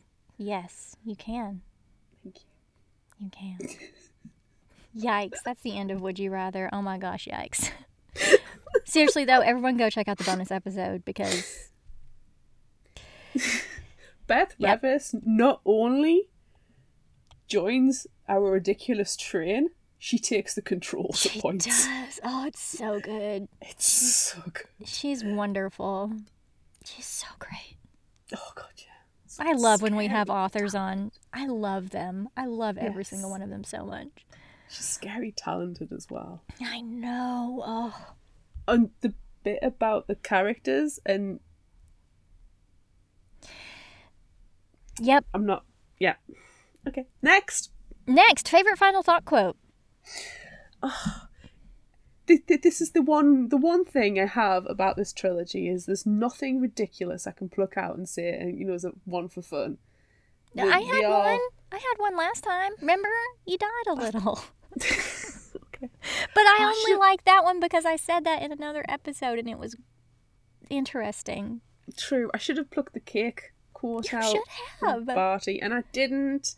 But to be fair, a lot of my summaries do have direct quotes from the book because they're too good not to include. That's so true. you know, please see summary. Um, I do have two, um, and more because of the sentiments behind them and the actual meanings. So it's because yeah, the this this book has some fantastic sound bites. This entire series does So and very wise words to live by. Okay, so my two are but death doesn't work like that. It doesn't care if someone loves you, doesn't want you to go. It just takes, it takes and takes until eventually you have nothing left. Yep. And my second one is we all die someday. Maybe the only thing that makes that fact bearable is the idea that death is the only way we can return to the stars. Corpse stars. Sorry, I ruined ruined your beautiful. Terrible. It's It was very terrible. What have you got? What is in our hearts is real, whether we name it or let it exist only in darkness or silence. Hmm. And who are the real monsters? Your dad. Your dad is a monster. Mm. yep, those are my quotes. That's it. All right. If you liked this, try this. Uh, I'm going to recommend some kind of steampunk sci-fi for you this week. Oh, interesting. Yes. Ooh, that makes me excited because, um, spoiler alert, everyone, for like five minutes in the future, the indie spotlight that I picked for this week is steampunk. Nice. Yeah. New. Yeah. And it's called Retribution Falls by Chris Wooding. Okay. and summaries from Goodreads. Freya is the captain of the Ketty Jay, leader of a small and highly dysfunctional band of layabouts. An inveterate womanizer and rogue, he and his gang make a living on the wrong side of the law, avoiding the heavily armed flying frigates of the Coalition Navy. With their trio of ragged fighter craft, they run contraband, rob airships, and generally make a nuisance of themselves. So a hot tip on a cargo freighter loaded with valuables seems like a great prospect for an easy heist and a fast buck. Until the heist goes wrong, and the No. freighter explodes. No, no. Womp womp. Suddenly, Frey isn't just a nuisance anymore. He's public enemy number one, with the Coalition Navy on his tail and contractors hired to take him down. But Frey knows something they don't. That freighter was rigged to blow, and Frey has been framed to take the fall. If he wants to prove it, he's going to have to catch the real culprit. He must face liars and lovers, dogfights and gunfights, dukes and demons.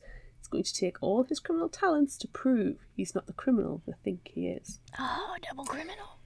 It's very Firefly-ish, That's fun. which, if you listen to the bonus episode, Everyone go and listen to the bonus episode. there's links there too. So yeah, Everyone go and listen to it. I think I think oh, we're being too subtle. What is your recommendation, my dear? My recommendation is Binti by Nnedi Okafor. And this is from Book Riot. When Binti gets accepted to Oomza University, where the cream of the crop in all the universe go to study, she hightails it, leaving friends and family behind to claim her future.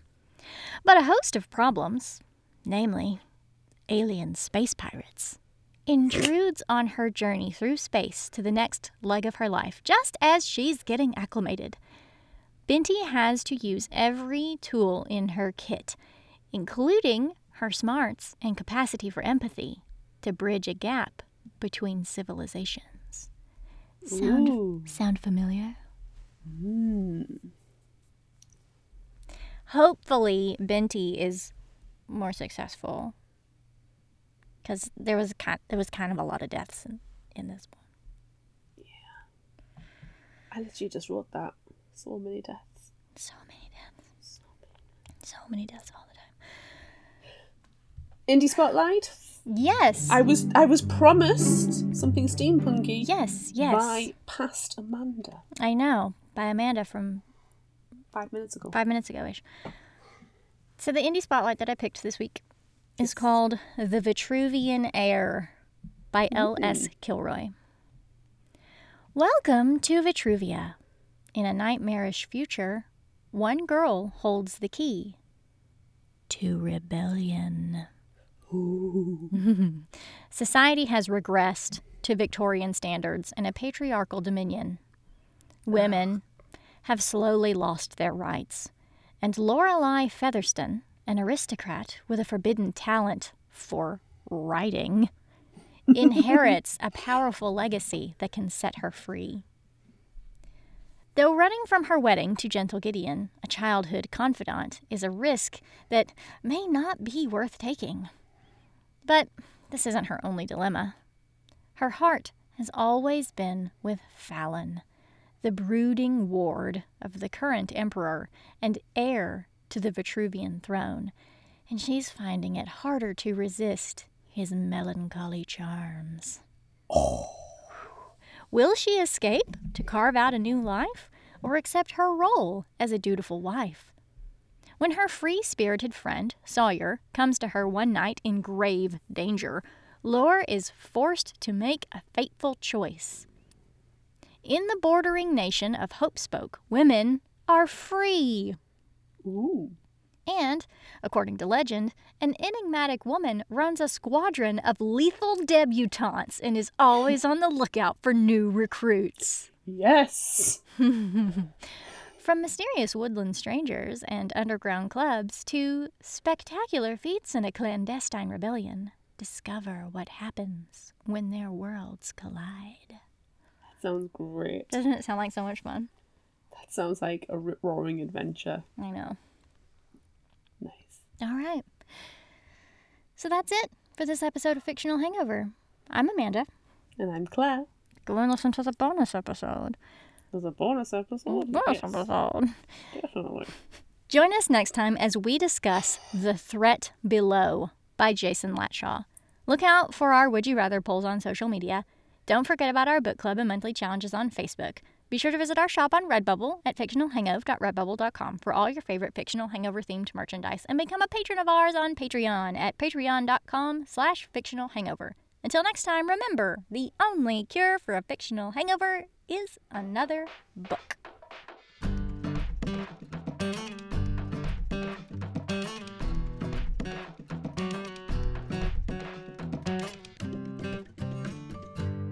Can find us at fictionalhangover.com, follow us on Instagram at fictionalhangover, find us on Facebook at facebook.com slash fictionalhangover, and on Twitter at fictionalhangover, no ER. If you'd like this episode, check out our others and rate, review, and subscribe so you don't miss out. And finally, special thanks to Liz Emerson for our music. You can find her on Facebook and Patreon. Thanks for listening.